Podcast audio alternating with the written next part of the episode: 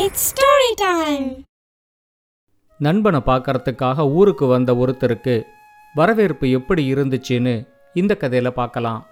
இது வரைக்கும் நம்ம சேனலுக்கு சப்ஸ்கிரைப் பண்ணலைன்னா உடனே சப்ஸ்கிரைப் பண்ணி பக்கத்தில் இருக்கிற பெல் பட்டனை கிளிக் பண்ணுங்க. ஸ்டோரி டைம் தமிழ் சேனலுக்காக உங்களுடன் ரவிசங்கர் பாலச்சந்திரன். கதையை கேட்கலாம் வாங்க. முருகனும் பாலுவும் திருவடை மருதூருங்கிற ஊரில் ஒரே பள்ளிக்கூடத்தில் ஒன்றா படிச்சுக்கிட்டு இருந்தாங்க. முருகனோட அப்பா அந்த ஊரில் ஒரு விவசாயியா இருந்தாரு. அவர்கிட்ட கொஞ்சம் நிலம் இருந்துச்சு. பாலுவோட அப்பா அந்த ஊர்லேயே ஒரு சின்ன கடை வச்சிருந்த வியாபாரி. முருகனும் பாலுவும் ரொம்ப நெருங்கிய நண்பர்களா இருந்தாங்க. பள்ளிக்கூட நேரங்களை தவிர மற்ற நேரங்களில் முருகன் தன்னோட அப்பாவுக்கு உதவியா வயல்ல வேலை செய்ய ஆரம்பிச்சான். அதனால அவன் கொஞ்சம் கொஞ்சமாக விவசாயத்தையும் ரொம்ப நல்லாவே கற்றுக்கிட்டான் அதே மாதிரி பாலுவும் பள்ளிக்கூடத்தில் இருக்கிற நேரத்தை தவிர மற்ற நேரத்தில் தன்னோட அப்பாவோட கடையில் இருந்து வியாபாரத்தை கொஞ்சம் கொஞ்சமாக கற்றுக்கிட்டான் இவங்க ரெண்டு பேரும் வளர்ந்து பெரியவங்களானதும் முருகன் தன்னோட அப்பாவுக்கு ஓய்வு கொடுத்துட்டு முழு நேர விவசாயியாக மாறிட்டான். இப்போ பாலு முருகன்கிட்ட சொன்னான் இந்த ஊரில் இருந்தால் பெரிய அளவில் வியாபாரம் செய்ய முடியாது. அதனால் நான் தலைநகரத்தில் போய் வியாபாரம் செய்யலான்னு நினைக்கிறேன். நாம் ரெண்டு பேரும் ஒருத்தரை ஒருத்தர் பிரியாமல் இருபத்தஞ்சு வருஷமாக நல்ல நண்பர்களாக இருந்துட்டோம். இனிமேலும் நம்ம நட்பு நிலைச்சு இருக்கணும். அதனால் நீயும் நானும் வேற வேற ஊரில் வாழ்ந்துக்கிட்டு இருந்தாலும் சில வருஷங்களுக்கு ஒரு தடவையாவது ரெண்டு பேரும் சந்திக்கிறத வழக்கமாக வச்சுக்கணும் அப்படின்னு சொன்னான். இப்போ முருகன் அவங்கிட்ட சொன்னான் இந்த ஊர்ல பெரிய அளவில் வியாபாரம் செய்ய முடியாதுன்னு தான் இப்போ நீ தலைநகரத்துக்கு போற. தலைநகரத்தில் நீ செய்யற வியாபாரத்தை விட இன்னும் பெரிய அளவில் வியாபாரம் செய்யணும் அப்படிங்கிற எண்ணம் உனக்கு வரும்போது நீ தலைநகரத்தை விட்டு வேற எங்கேயாவது போறதுக்கும் வாய்ப்பு இருக்கு. ஆனா நான் ஒரு விவசாயி. இந்த நிலம்தான் என்னோட முதலீடு. நான் எந்த ஊருக்கு போகணும்னாலும் இந்த நிலத்தை அந்த ஊருக்கு தூக்கிக்கிட்டு போக முடியாது. அதனால் ஒன்றை மாதிரி இல்லாமல் எவ்வளவு வருஷம் ஆனாலும் நான் இதே ஊரில் இதே இடத்துல தான் இருப்பேன். நாம் சந்திக்கிறதும் இந்த ஊர்லேயே சந்திக்கலாம். நான் ஒன்றை தேடிக்கிட்டு ஊர் ஊராக வர்றதுக்கு பதிலாக நீ என்ன தேடிக்கிட்டு இந்த ஊருக்கே வர்றது ரொம்ப எளிமையான வேலையா இருக்கும் அப்படின்னு சொன்னான். இப்போ பாலுவும் முருகன்கிட்ட ஒவ்வொரு அஞ்சு வருஷத்துக்கு ஒரு தடவை கண்டிப்பாக நான் இந்த ஊருக்கு வந்து உன்னை சந்திச்சிட்டு போகிறத ஒரு வழக்கமாக வச்சுக்கிறேன் அப்படின்னு சொல்லிட்டு தலைநகரத்துக்கு கிளம்பினான். அடுத்து வந்த அஞ்சு வருஷம் முருகனுக்கும் பாலுவுக்கும் ரொம்ப முக்கியமான காலகட்டமாக இருந்துச்சு. முருகன் தன்னோட வயலில் பயிர் செஞ்சதெல்லாம் மிக அதிக அளவில் விளைச்சலை கொடுத்து முருகனுக்கு ஏராளமான பணத்தை கொடுத்துச்சு. முருகன் தான் வாழ்ந்துகிட்டு இருந்த வீட்டை இடிச்சிட்டு அந்த இடத்துல மிகப்பெரிய வீடு ஒன்றை கட்டினான். அவங்க அப்பா அவனுக்கு கொஞ்சமாக தான் விவசாய நிலங்களை விட்டுட்டு போயிருந்தாரு. முருகன் தன்னோட விவசாய நிலத்தை சுத்தி இருந்த மற்ற விவசாய நிலங்களையும் விலை கொடுத்து வாங்கி தன்னோட நிலத்தோட இணைச்சுக்கிட்டான். இப்போ அவங்க அப்பா கொடுத்துட்டு போன நிலத்தை விட அஞ்சு மடங்கு அதிகமாக நிலம் முருகன்கிட்ட இருந்துச்சு. முருகன் அந்த ஊர்லேயே ஒரு மிகப்பெரிய பணக்காரனா இருந்தான். இப்பெல்லாம் அவன் தன்னோட விவசாய நிலத்தில் இறங்கி விவசாயம் பார்க்கறதுக்கு பதிலாக வேலை செய்யறதுக்கு விவசாய கூலிகளை வேலைக்கு வச்சிருந்தான். அந்த ஊரோட கிராமத்து தலைவர் பொறுப்பும் முருகனை தேடி வந்துச்சு. அதனால் இப்பெல்லாம் ஒவ்வொரு நாளும் முருகன் காலையில் வீட்டை விட்டு கிளம்பி தன்னோட வயலை ஒரு தடவை பார்த்துட்டு வயல்ல விளைஞ்ச பொருட்களை வியாபாரிகள்கிட்ட பேசி வியாபாரம் செஞ்சுட்டு ஊர் மக்களுக்கு இருக்கிற பிரச்சனைகளை பஞ்சாயத்தில் தீர்த்து வைக்கிறத ஒரு வழக்கமாக வச்சுக்கிட்டு இருந்தான். அதனால் ஒவ்வொரு நாளும் அவன் காலையில் வீட்டை விட்டு கிளம்பி போனா ராத்திரி வேளையில தான் மறுபடியும் வீட்டுக்கு வர முடிஞ்சுது. இதுக்கு நடுவில் முருகனுக்கு திருமணமும் நடந்துச்சு. தன்னோட ஊரை விட்டு தலைநகரத்துக்கு வியாபாரம் செய்யறதுக்காக போன பாலு தலைநகரத்தில் ஒரு மிகப்பெரிய கடையை திறந்தான். கடையை திறந்த கொஞ்ச நாள்லேயே அவனுக்கு திருமணமும் நடந்துச்சு. அவன் தன்னோட மனைவிக்கும் வியாபாரத்தை நல்லா கற்றுக் கொடுத்து தலைநகரத்தில் தான் திறந்த கடையோட நிர்வாக பொறுப்புகளை மனைவி கிட்ட ஒப்படைச்சான். அடுத்து என்ன வியாபாரம் செய்யலான்னு யோசிச்சு இன்னொரு பெரிய வியாபாரத்திலையும் பாலு ஈடுபட்டான். இந்த ரெண்டு வியாபாரத்திலையும் பாலுவுக்கு ஏராளமான பணம் கிடைச்சிது. தலைநகரத்திலேயே ஒரு பெரிய வீட்டையும் பாலு வாங்கினான் இதுக்குள்ள அஞ்சு வருஷம் முடிஞ்சது பாலுவுக்கு ஞாபகம் வந்ததும் தன்னோட நண்பன் முருகனை பார்க்கறதுக்காக அவன் தன்னோட சொந்த ஊருக்கு கிளம்பினான். முருகனோட வீடு இருந்த இடத்துல இப்ப வேற ஒரு பெரிய வீடு இருந்துச்சு. ஒருவேளை இது முருகனோட வீடா இருக்கலாமோ அப்படிங்கிற எண்ணத்துல பாலு அந்த வீட்டோட கதவை திறந்துகிட்டு உள்ள போனான். அதுக்குள்ள பயங்கரமா கொலைச்சுக்கிட்டே ஒரு பெரிய நாய் பாலுவை நோக்கி ஓடி வந்துச்சு. நாய் குலைக்கிற சத்தம் கேட்டு வெளியே வந்த முருகனோட மனைவி நாயை அதட்டினதும் அது அமைதியாயிடுச்சு. அவங்க வீட்டு வாசல்ல நின்னுக்கிட்டு இருந்த பாலுவை ஏற இறங்க பார்த்தாங்க.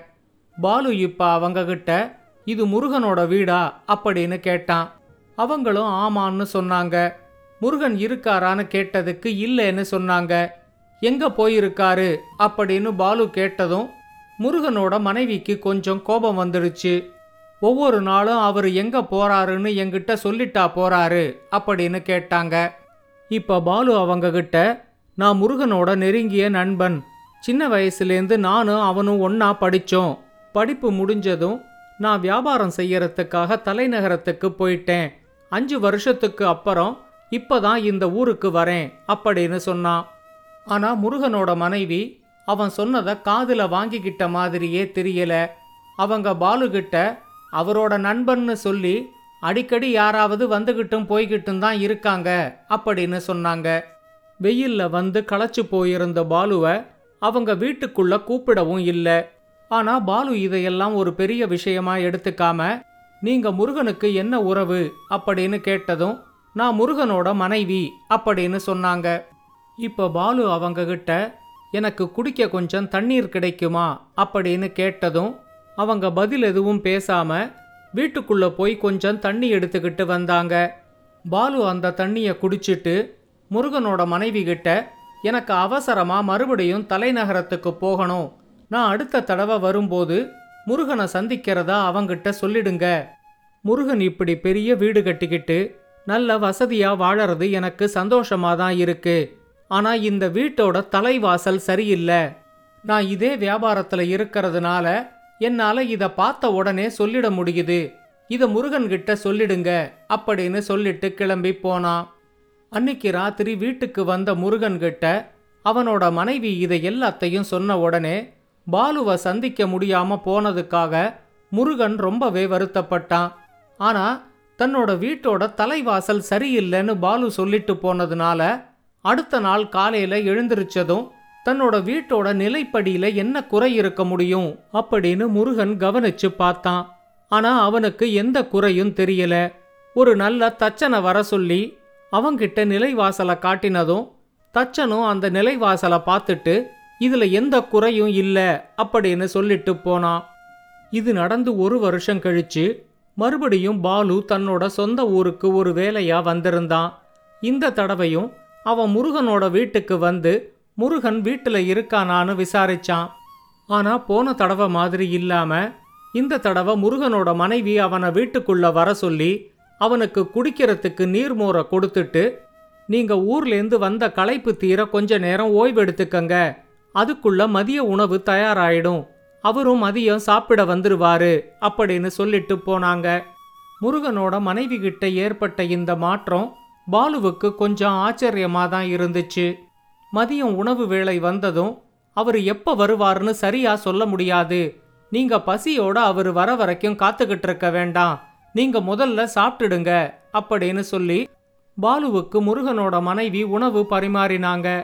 பாலு சாப்பிட்டு முடிச்சு கொஞ்ச நேரம் ஓய்வெடுத்துக்கிட்டதுக்கு அப்புறம் கூட முருகன் வரவே இல்லை. பாலு முருகனோட மனைவி கிட்ட எனக்கு ரொம்ப நேரம் ஆயிடுச்சு நான் கிளம்பி மறுபடியும் தலைநகரத்துக்கு போகணும். இந்த தடவையும் என்னால் முருகனை சந்திக்க முடியல. அடுத்த தடவை வரும்போது கண்டிப்பாக சந்திக்கிறேன்னு சொல்லுங்க. இந்த வீடு இப்போ கொஞ்சம் மாறி இருக்கிறத பார்க்கும்போது மனசுக்கு ரொம்ப சந்தோஷமா இருக்கு. வீட்டோட நிலைவாசல் இப்ப ரொம்ப சரியா இருக்கு. இத முருகன் கிட்ட சொல்லிடுங்க அப்படின்னு சொல்லிட்டு கிளம்பி போனான். அன்னைக்கு ராத்திரி முருகன் வீட்டுக்கு வந்ததும் பாலு வந்துட்டு போனதை பத்தியும் அவரு சொன்னதை பத்தியும் முருகனோட மனைவி சொன்னாங்க. முருகன் அவங்க கிட்ட என்னோட நண்பன் பாலு ரொம்ப நேர்மையானவன் ரொம்ப புத்திசாலி அப்படின்னு மட்டும் சொன்னான். இப்போ முருகனோட மனைவி அவங்கிட்ட அவரு ரொம்ப புத்திசாலின்னு சொல்றீங்க. ஆனா போன தடவை அவர் நம்ம வீட்டுக்கு வந்தப்போ வீட்டோட தலைவாசல் சரியில்லைன்னு சொல்லிட்டு போனாரு. ஆனா அதுக்கப்புறம் தலைவாசல்ல நாம எந்த மாற்றமும் செய்யல. இந்த தடவை வந்திருந்தப்போ தலைவாசல் நல்லா இருக்கு அப்படின்னு சொல்லிட்டு போறாரு. இதுதான் எனக்கு ஒன்றும் புரியல அப்படின்னு சொன்னாங்க. இப்போ முருகன் சொன்னா வீட்டுக்கு வர்றவங்களை எப்படி வரவேற்று உபசரிக்கிறோம் அப்படிங்கிறத தான் பாலு தலைவாசல்னு சொல்லி இருக்கான் போன தடவை நீ அவனுக்கு கொடுத்த வரவேற்பும் உபசரிப்பும் சரியில்லை. அதனால தலைவாசல் சரியில்லைன்னு சொல்லிட்டு போனான். இந்த தடவை உன்னோட வரவேற்புலையும் உபசரிப்புலையும் மாற்றத்தை பார்த்ததும் வீட்டோட தலைவாசல் சரியா இருக்கு அப்படின்னு சொல்லிட்டு போயிருக்கான். வீட்டுக்கு வர்றவங்கள வரவேற்று உபசரிக்கிறது நம்ம பண்பாடு. அது சரியா இருந்தாலே ஒரு வீட்டோட தலைவாசல் சரியா இருக்கும். இதைத்தான் பாலு சொல்லிட்டு போயிருக்கான் அப்படின்னு சொன்னான் பாலு சொல்லிட்டு போனதோட உண்மையான அர்த்தம் இப்போ முருகனோட மனைவிக்கும் புரிஞ்சிச்சு. இனிமே வீட்டுக்கு யார் வந்தாலும் அவங்கள நல்லபடியா வரவேற்று உபசரிக்கணுங்கிறத அவங்களும் சரியானபடி புரிஞ்சுக்கிட்டாங்க இந்த கதையை பற்றின உங்களோட கருத்துக்களை ஸ்டோரி டைம் தமிழ் யூடியூப் சேனல்லையும் பாட்காஸ்ட்லையும் பின்னூட்டத்தில் கமெண்ட்ஸாக பதிவு பண்ணுங்க. இந்த கதை உங்களுக்கு பிடிச்சிருந்தா லைக் பண்ணுங்க கமெண்ட் பண்ணுங்க ஷேர் பண்ணுங்க. மறக்காம ஸ்டோரி டைம் தமிழ் சேனலை சப்ஸ்கிரைப் பண்ணுங்க. அப்படியே பக்கத்துல இருக்க அந்த பெல் ஐகானையும் கிளிக் பண்ணுங்க.